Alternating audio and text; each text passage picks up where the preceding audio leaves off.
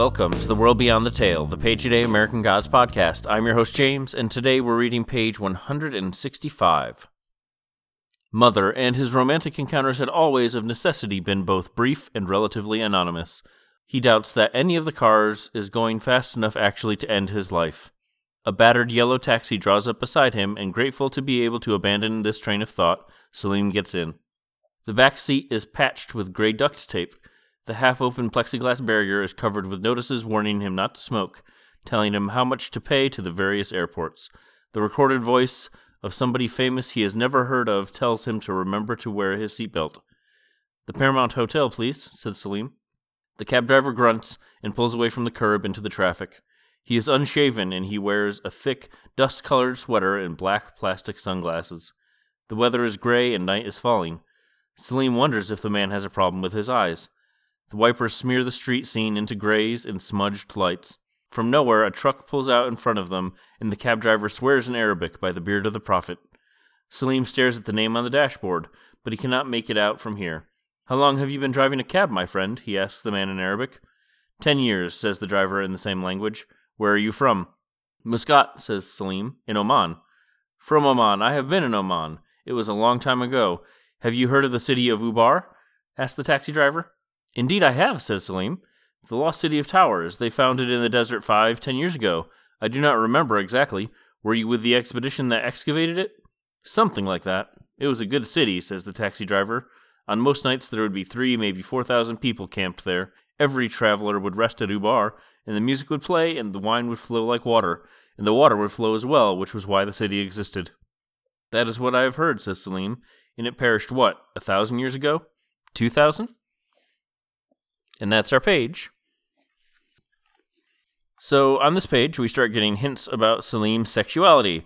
At the very top of the page, it's noted that his romances are brief and mostly anonymous, and that's because Salim is gay. While Oman is insistent that they only punish homosexuality as a crime if there is a quote unquote public scandal, any act of homosexuality is punishable per the penal code by a jail sentence of up to three years. In addition to this, there are no anti discrimination laws uh, recognition of same sex couples or same sex marriage, no adoption rights for same sex couples, and there's also no access to IVF for lesbians or lesbian couples.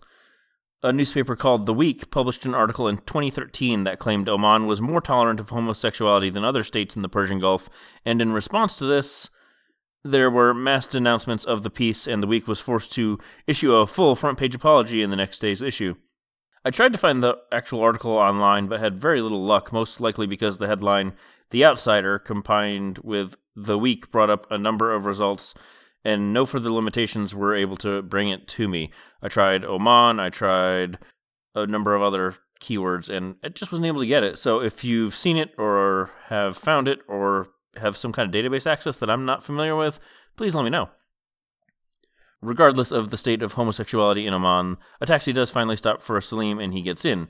It's noted that someone famous has a recording reminding passengers to buckle up, and this is a reference to the time in the mid to late 90s when celebrities would make recordings and they would often remind passengers to either buckle up or take all their possessions with them when they left.